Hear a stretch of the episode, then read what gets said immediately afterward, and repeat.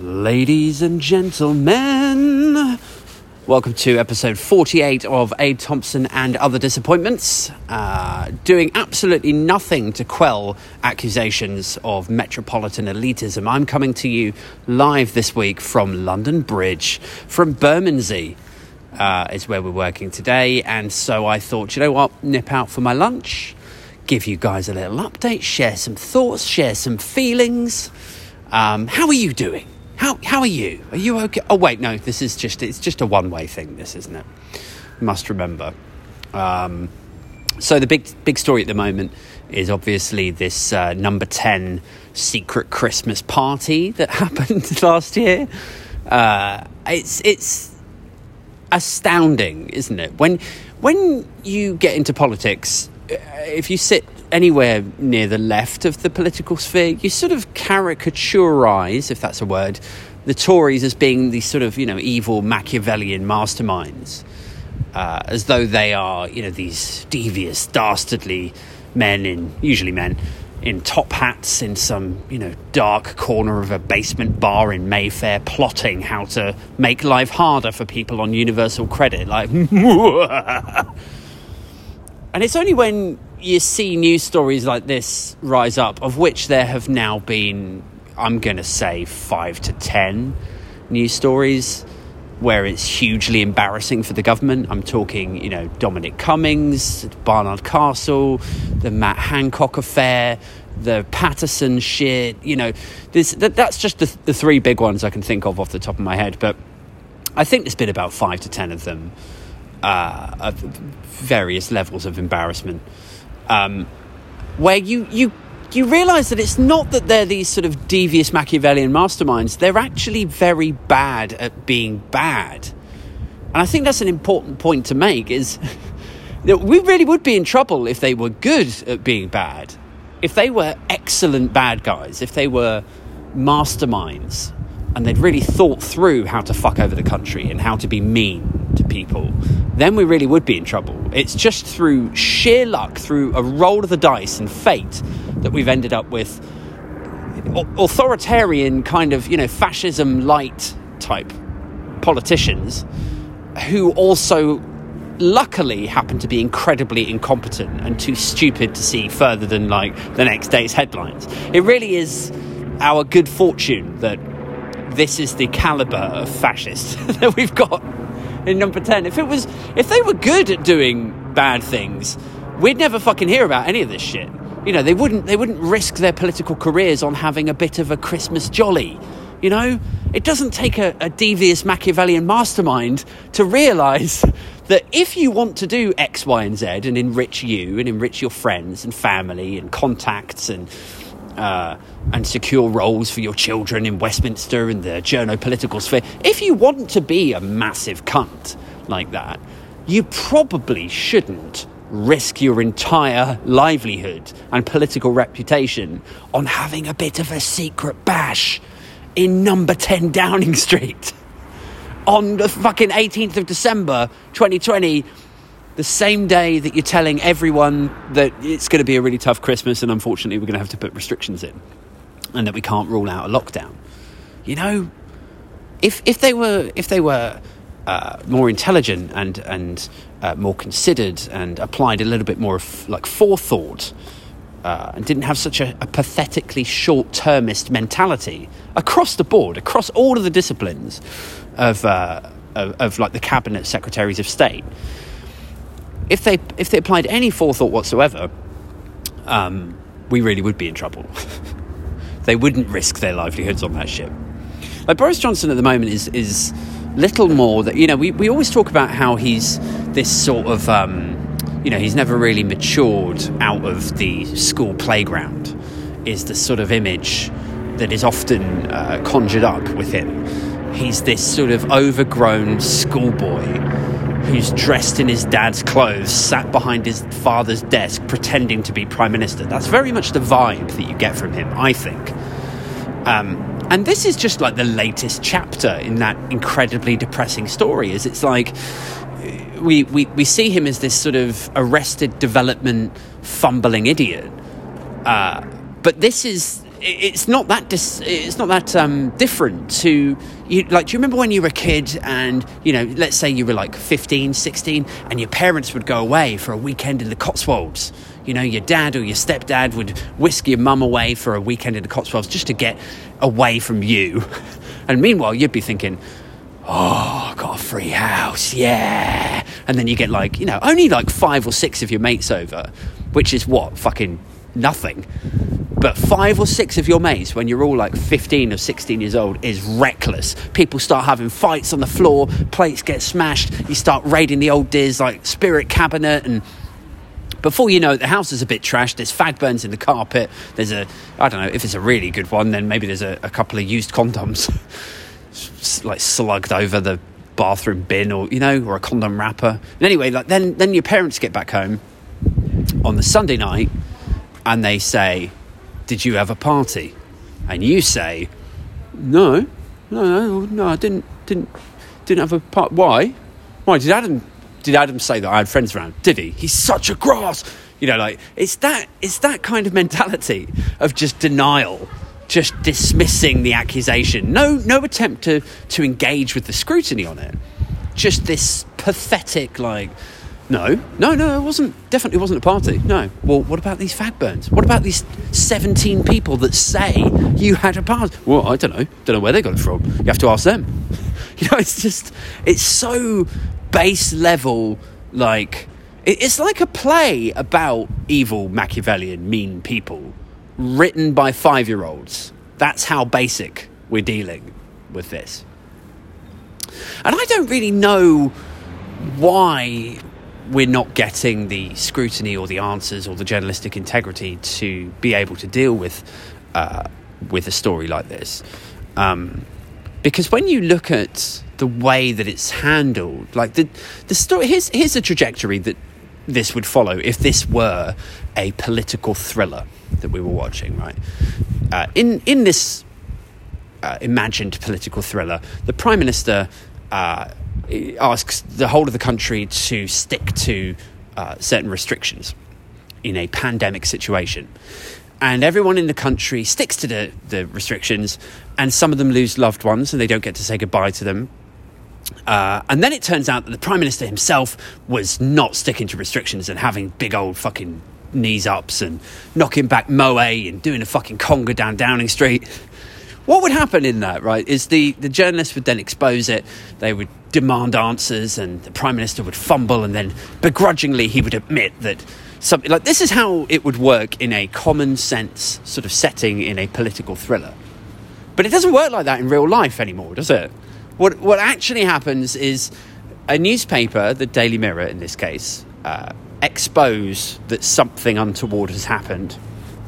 And then it gets asked in Prime Minister's questions. So Keir Starmer yesterday, so I'm recording this on Thursday, Keir Starmer yesterday uh, in Prime Minister's questions asked three times if Boris Johnson had had a Christmas drinks party without social distancing, inviting between like I think it was 40 and 50 people crammed into this little room in Downing Street, getting pissed. And three times he just he dismissed it. He didn't he didn't answer the question. So putting aside the fact that it's called Prime Minister's questions because this is your chance I say your. This is Keir Starmer's chance as the elected uh, representative of like the opposition to ask him questions, to scrutinise him. And like, what good is that if he's not going to actually answer the fucking question? But leave that aside for a second because that is just an ongoing, never going to be fixed issue. Uh, you know, it's not really Prime Minister's questions. It's a load of drunk fucking Westminster types like bellowing at each other across the benches, isn't it? It's not a civilized debate or conversation. Um, but leaving that aside for a second, what, what we get is not the, the poli- political thriller trajectory of, you know, something bad happens, someone gets exposed, then eventually they get held to account and they begrudgingly admit that they did wrong. What we get instead is uh, Keir Starmer asking three times and then Boris Johnson going, all of the rules were followed, no rules were broken. I've said what I've said, and that's it, right? so just, just a non-answer because nobody's talking about whether rules were broken. We're talking about laws. We're talking about the Coronavirus Act, aren't we? It's not laws. It's not guidelines. And it's it's this sort of weird.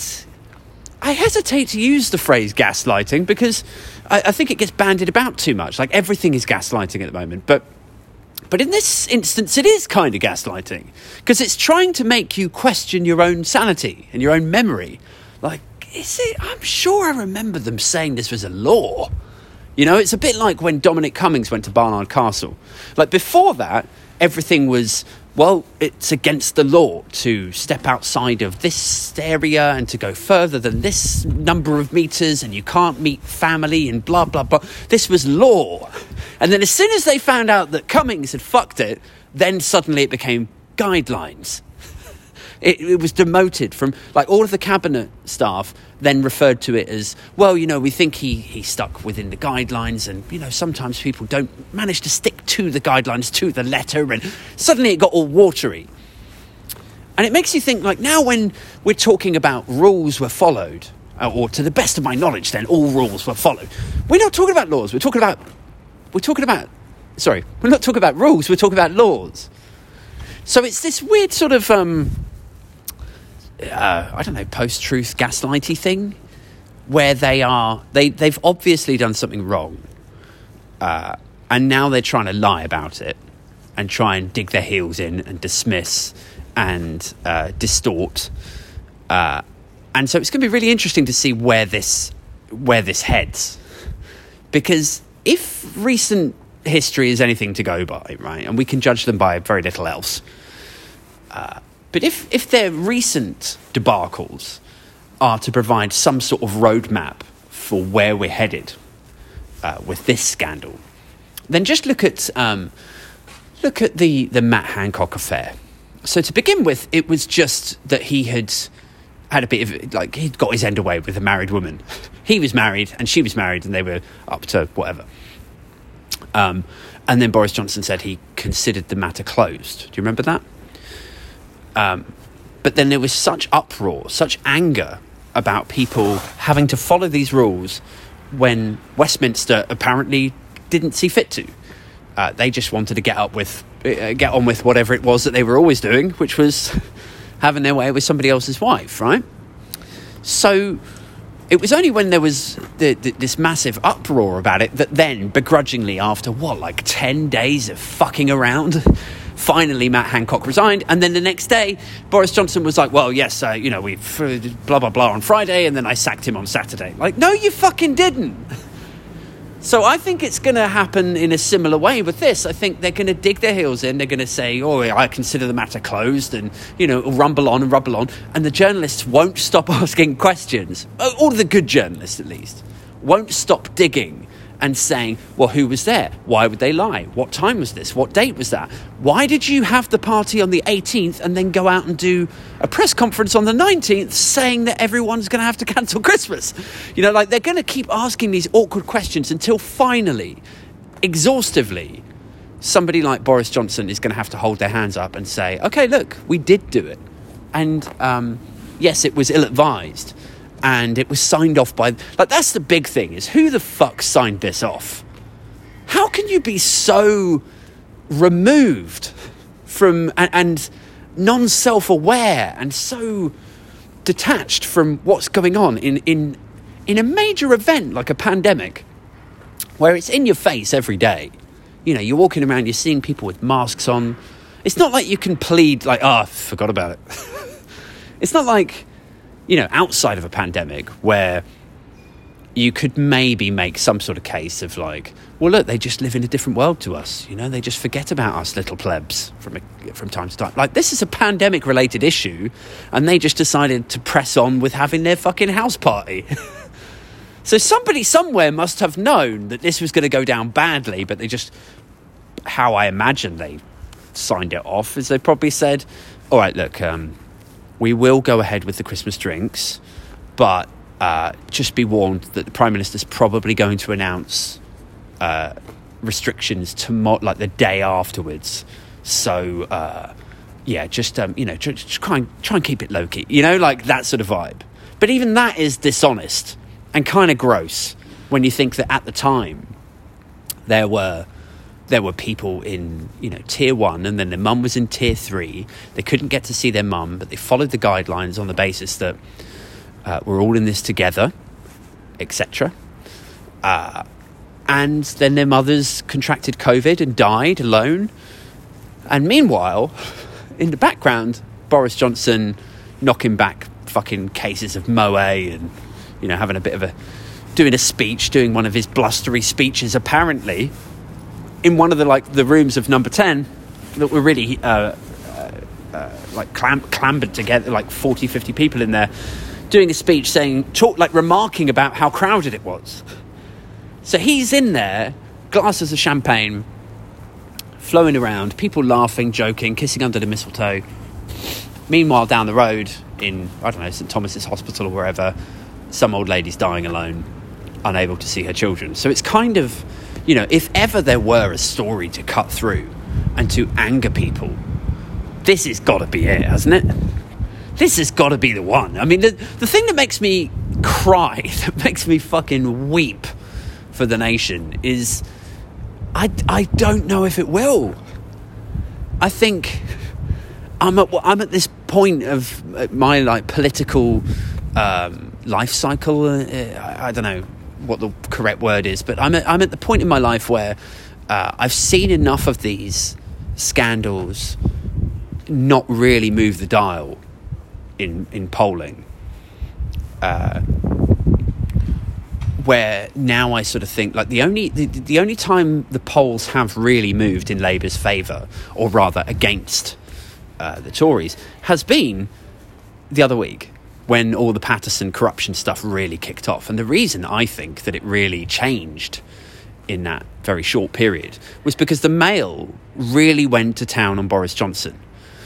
And I think we all know what happened there is they they published about two weeks of incredibly critical um, front pages, headlines, really damning stuff. It was uh, uh, from memory, the headlines were something along the, along the lines of the return of Tory sleaze. That was one. Another one was is anybody in charge in number ten? That was another one. Uh, you know this this big thing about sleazy. Um, uh, sleazy Tory MPs not obeying their own rules and breaking the rules and enriching themselves and all that shit.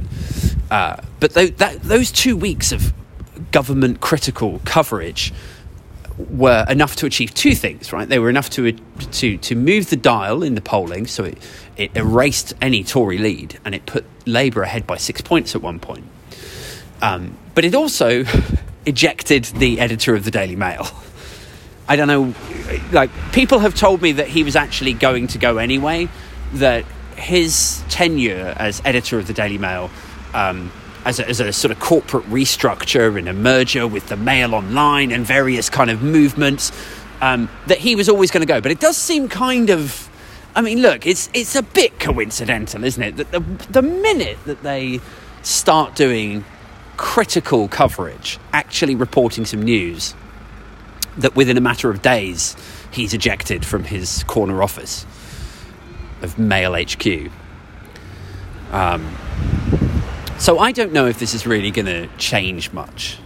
I think probably what will happen is th- things will just like t- toddle along. Boris Johnson will do what he always does, which is whenever he's asked a question which he doesn't like the answers to, or he doesn't want to reveal the answers to, or he just doesn't like the tone of the question, or whatever, if it's something where he stands some chance of getting into trouble, then what he does is he does this. He goes, no, no, no, oh, rubbish. That's it. That's his whole, like, retort. All that fucking tens of thousands of pounds, uh, probably hundreds of thousands of pounds of education going to Eton, Oxford. Uh, and that's the best that he can do in terms of his debate skills. Is like, oh, no, no, no, no, oh, rubbish. And he does it in interviews. You can see it like when I think when Andrew Neil uh, interviewed him years ago, and in in other you know breakfast sofa appearances, uh, and indeed. Uh, in Prime Minister's questions, whenever Keir Starmer suggests that something untoward might have happened or asks him to provide further information about something, he just does the oh no no oh rubbish rubbish. But he never actually offers any information to dispute what the person is saying. So it's like if I say to you, your car is not blue, and you say, uh, no, no, it is blue. And then I say, no, no, it's not, because look, here's a here's a Polaroid of your car, and it is not blue. And then you say, no, no, no, no, rubbish, rubbish, rubbish, like that. That does not fix the problem. That doesn't change the argument or win it in your favour. But what it does do is it it, it looks like you're responding, and you wouldn't like. Pete, I, I suppose the calculation is that people see him say, "Oh no, rubbish, rubbish," um, and they think, "Oh well, he wouldn't say that." if there was some chance that he was going to be exposed as, you know, like telling lies. Like, why would he dismiss it as rubbish unless he really had his ducks in a row? You know what I mean? So, and I think to some extent, the people who like that calculation is probably accurate.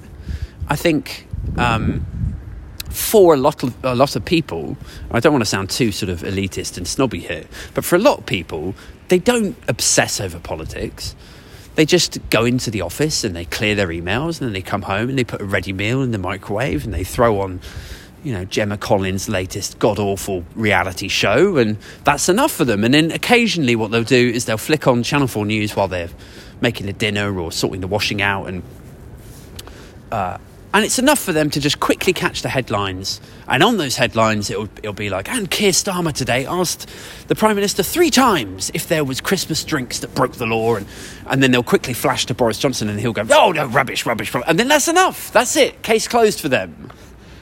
And so the calculation that they make by doing that, by behaving or retorting in that manner, is actually quite a solid calculation, isn't it? It's sort of, well, if I look like I'm dismissing it, well, then that's enough for some people.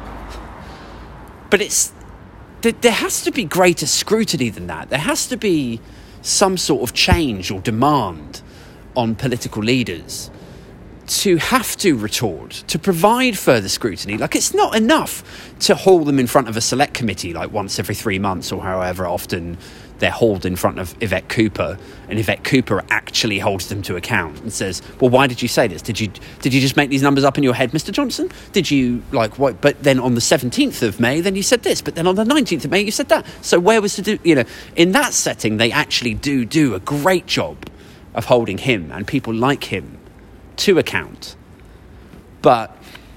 When it's when it's prime minister's questions, he has the luxury of not just like there being no expectation that he'll actually provide any substance. Uh, but he also has, don't forget, he's got fucking 200 conservative drunkards behind him going like, all that shit. So it can be, I, I don't know. Like my, my, my faith in Prime Minister's questions and indeed of getting any substance out of Boris Johnson to refute any of these claims is, is at rock bottom. Uh, and I think probably what will happen is this will blow over unless the Mail or the Sun jump on it. And I don't think the Mail will because now they've reinstalled their previous director, who's an incredibly pro Boris type. Uh, did I say director? I, I meant editor. Um, and uh, and I don't think the Sun will either. Uh, I was looking at some of the newspaper coverage today, and today is probably the peak of it. Right, today is when we know that these parties happened. Today is when we know that it's it's like front page of the Mirror. Uh, it's all over Twitter. As there's various sort of campaigning and lobbying journalists who are digging out old articles and old bits. Like there's one guy, Otto English, who was a guest on this podcast uh, a few weeks ago, uh, and he's figured figured out, he's dug out that um, uh, Kay Burley this is just a, a reminder because so so much gets lost in the quick turnover of news. Like if you if you don't really go hunting for shit, it just gets lost in the ether. But it's worth remembering, as, as Otto English said on Twitter, that Kay Burley, the Sky News uh, presenter, Kay Burley was suspended from Sky News for six months. And there were people campaigning like saying she should be fired. And her crime was that she held a birthday party, I think, from memory, she have a birthday party? And she invited a load of people and there was so there was a thing that it wasn't social distanced. It broke broke the law. Uh, other people were making great sacrifices and so why should this rich tv news presenter get to have some big bash when everyone else is just like oh well it's my 40th i guess i'll stay at home because it's a pandemic. So there was there was some some anger there for, for good reason. People were angry at her, uh, and she was suspended, and that's probably the right decision. I don't think she should have lost her job. I think she's a founding member of Sky News, so it'd be a bit weird if she was completely ejected, but fine. Um, but it's as, as, Otto English mentioned on Twitter. Um, she was suspended for six months for this this same thing that now it turns out all this staff and security, I guess, and maybe a few cabinet ministers have done in Downing Street. And you know what's strange is how the fuck has this stayed secret for a year? you know, like it's so, isn't it weird that it's like, it's just coming out now. And where are we? I think it's the 3rd of December today, or is it the 2nd? Uh, so, you know, getting back into Christmas time and suddenly now a year later this shit is leaking out. Like who's who have they pissed off?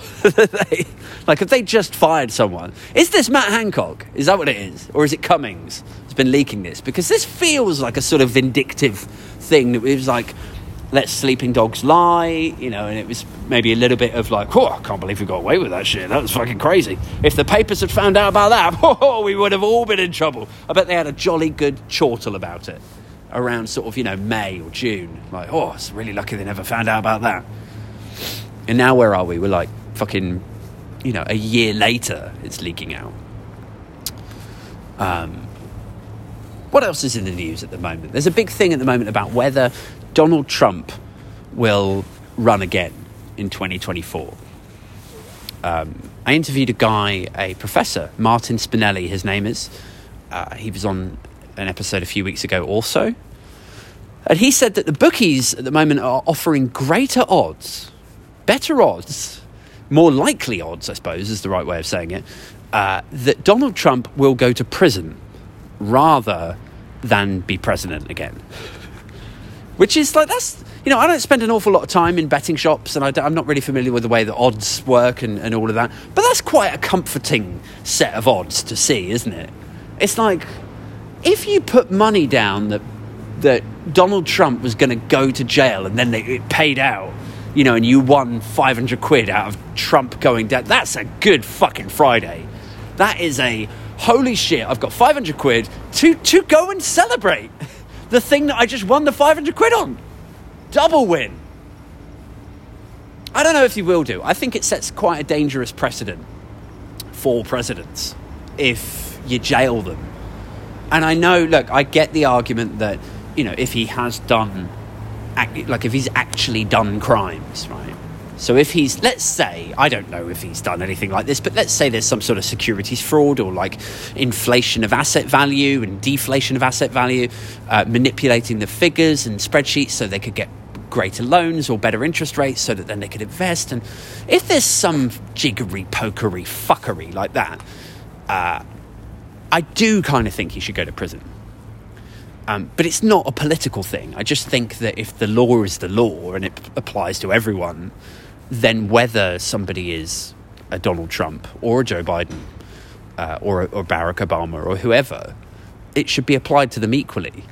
And you can you can make a case if you like that it's it sends like a, a, a, troubling message to the rest of the world that the supposed greatest Western liberal democracy of them all is jailing former presidents because it does look a little bit like Banana Republic coup esque, doesn't it? Like, get this guy out and send him to jail, or you know, trump up some charges on this guy and then send him to jail.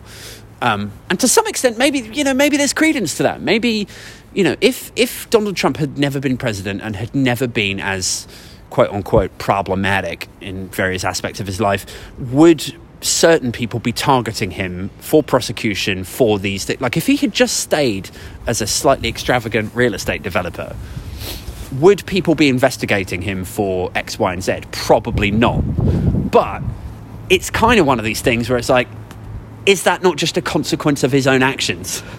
You know, if you were involved in dodgy shit, wouldn't you stand back for a second and go, do I really want to spend 10 years in the limelight with the, like being the most famous person on the fucking planet? Is there a chance that that might bring negative attention to my crimes? I think maybe. Maybe it's better to just bow out. But I suppose that's where the ego takes over. It's like, no, you can't bow out. People won't know how great you are. Um, you'll never go to jail. You're amazing, Donald. Uh, so yeah, I don't know if it's if it's a great thing that that people are saying that he might go to prison. As much as I would love to see, I mean, nobody wants to see him in an orange jumpsuit crying about spending the rest of his life in prison more than me because I think he's probably a really bad guy. Um, actually, my my my hope really is not that he gets jailed for security fraud. I hope that he gets somehow caught up in this Maxwell uh, trial. And I think one of the first witnesses in the uh, Ghislaine Maxwell trial has suggested that she was flown on a plane with fucking Bill Clinton, Donald Trump, and fuck, who was the other one? Bill Clinton, Donald Trump, and Prince Andrew. Uh, and so she's saying these are the famous people, and you know, I was a 14 year old, I was Jane Doe, I, and uh, and it's that's quite a that would be a hell of a way for him to go down. You know, everyone's talking about he should be jailed for this, he should be jailed for that, and um, his his accusations that the electoral process was wrong or he should be sued by the vote counting machine companies for bringing their industry into disrepute. And look there's there's so many things you could probably get him for but top of the list I would like to see him jailed for would be the credible prosecution with witness testimony and receipts you know old flight logs and all of that that make it absolutely irrefutable that he were a child molester because then, not that I think it would shake any of his base support, because it's basically like a sort of Jesus figure at this point. It's it's uh, transcended politics. It's moved into sort of cult esque uh, ideology uh, at this point. Where if you said to, you know, half of fucking Texas, uh, you know, what do you think about Trump being jailed for child molestation? I honestly, truly believe that half of Texas would still say, nah, I don't believe it. He's no, he's the second coming of Christ. Like they, they really treat him like he's a fucking messiah. And they will never believe it. It's like it's like, do you remember those old courtroom scenes of Michael Jackson? And then outside the courthouse, he's like dancing on cars and shit. And there's fans there screaming and crying for him and Michael, we love you, Michael. Like, even though this is a guy that's being hauled into court for the second time for child molestation. And there's witnesses, and there's, you know, maids, and there's testimony, kind of, you know. I know he got off. I know he was never actually prosecuted, but come on. There's no, there's no smoke without fire. And it's not like Jacko did. Look, I used to be a Jacko fan, a big Jacko fan but it's not like he didn't fit the fucking profile. You know, this sort of slightly weird recluse, unable to form relationships with adults, uh, you know, permanently single. Um, he's, you know, he, let's let's be real. The guy, he he was a honest burger. Uh, and the sooner we can all come to terms with that, the better. But there were some people, even as he was being led into the courtroom for his second trial of child molestation, who would still not give up they were like, Michael, we love you. And it's the same with Trump. It's that there will always be this army of brainless adulation who will treat him like a messiah. And anything that you say against him, in terms of, you know, receipts and flight logs, and he was there and I saw him and this happened and he touched me, all of that will be seen as some sort of conspiracy from the left to get rid of the all powerful Donald Trump. Um, and so I, I suppose really that's what I'm getting at is that that's the reason I want to see him jailed for that. Not necessarily because, I mean, look, it's going to be horrendously humiliating for him uh, and hilarious for me. But it, it will be more enlightening. It will be the catalyst that shows us just how fucking crazy these people have become in terms of their undying adulation for Donald J. Trump. Um, I think that's about it for this week, uh, for this episode. This has been uh, a slightly shorter one. Normally, for Fuck This Week, I do uh, about 45 minutes of talking. I can't really think of anything else. There's nothing else in the news today that I really want to touch on. Um, uh, I, will, I, will, quickly muse over perhaps um, vaccinations in Germany, which have just been announced that Germany is going into lockdown for unvaccinated people only. Let that sink in for a minute. Germany is thinking about, not thinking about, sorry, they have confirmed it today that unvaccinated people will be asked to restrict their movements. And in, I think it's in February, they're going to make it mandatory that you have your jab. Uh, so let's let's let's explore this idea for a second. Uh, first off, let me let me clear up my stance on this. So, um, I don't think mandating vaccines to people is going to work.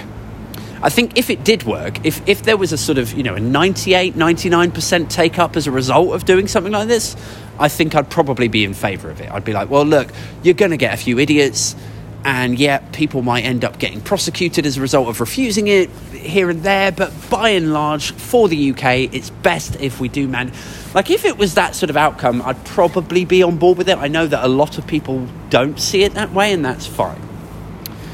But i don't think that will happen here. I think people in the uk since brexit especially and since twitter people are so drunk on this idea of sovereignty and um, look, I love civil liberties, but some people, some people seem to have taken that and really run with it.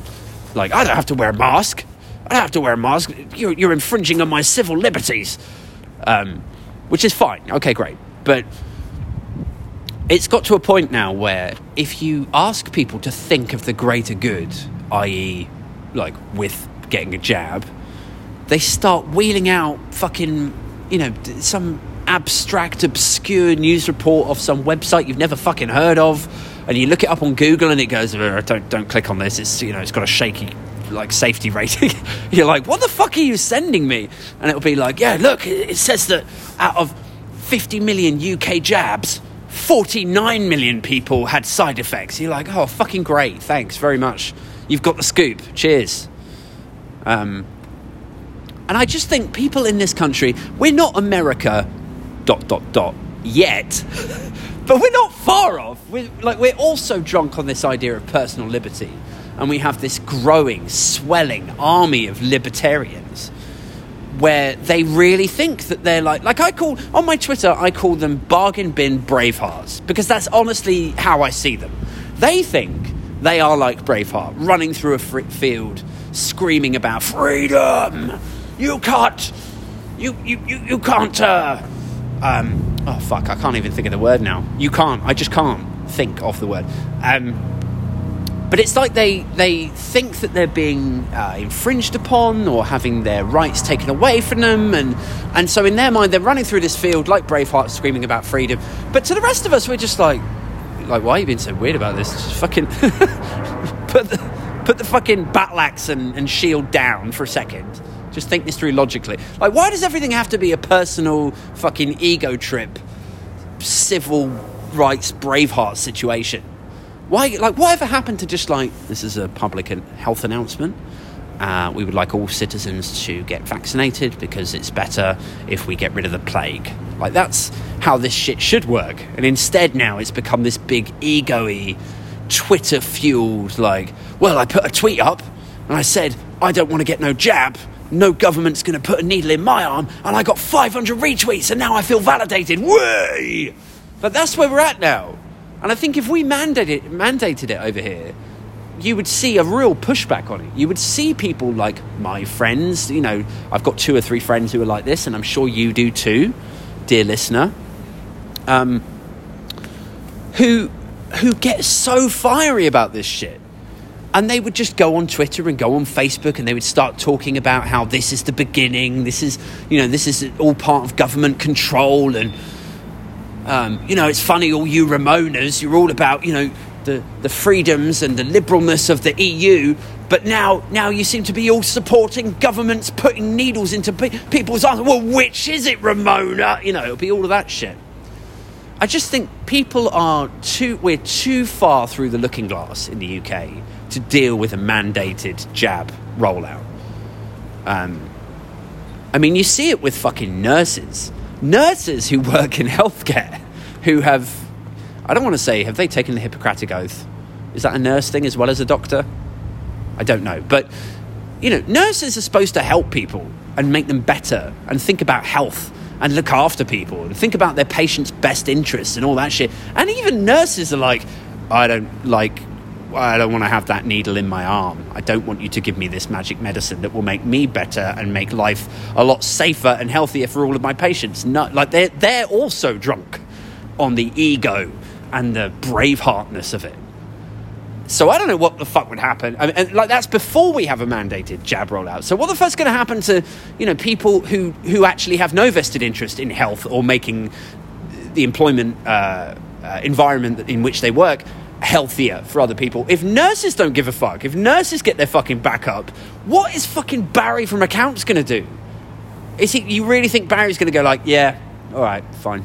No, he's going to get all fucking uppity and braveheart about it as, as well. It's, I, I have, you know, it's, I, I suppose, really where I sit on this is I think mandated jabs is probably the right move, but I don't trust society to be able to handle it my faith in humanity and in the general intelligence level of the British public is so low. Like people people can't even be fucking trusted with like what was the name of that app that came out a few years ago? About 2016. I want to say Pikachu, but I don't think it was Pikachu. It was like that fucking Japanese app where people were like walking around um, you know, zapping cartoon characters, but in real life with their phones, and you know, and then they would look over in the corner. They go, "Oh, wow, yeah, there's one there." And there was like news stories of people fucking following these cartoon characters over cliffs.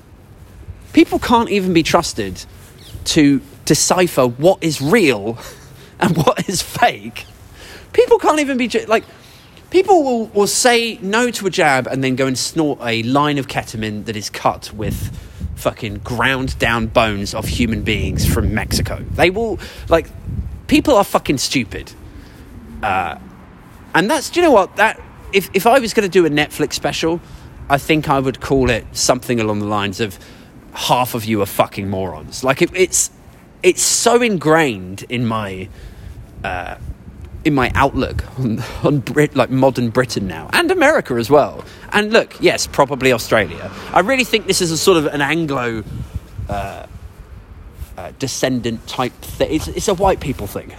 I think half of us are fucking idiots. And maybe, maybe it's just men. Is it just white men who get in positions of power? And do you know what? I'm going way off on a tangent now because it's not even men who get a position of power. It's it's if I really wanted to psychoanalyze this, I would say it's actually the opposite. It tends to be white men who are not in positions of power, who don't necessarily have an awful lot of control over their situation, their life, their romance, their finance, whatever.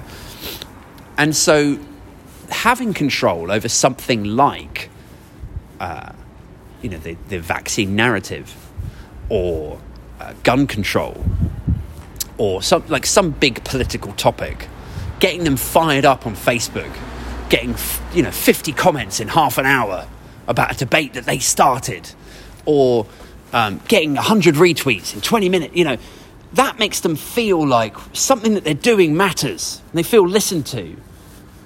And I think that's where it comes from, if I was really psychoanalyzing it. But I don't know. Anyway, listen, I was only going to talk about that for a couple of minutes, but here I am. You know, I've rabbited right on. So uh, I've got up to my usual 45 minute mark. Uh, thank you so much for listening, if, if indeed you have made it this far. Please do dr- drop us a, um, uh, a tweet at Ed Thompson or at And Other Disappointments. Actually, I think it's at Oh Shut Up Ed now on Twitter.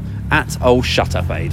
Uh, so drop us a, a, a, little tweet, say hello, or leave me a review because that always helps with iTunes. And uh, I'll catch up with you on the next one. thanks very much, and ciao for now. Bye.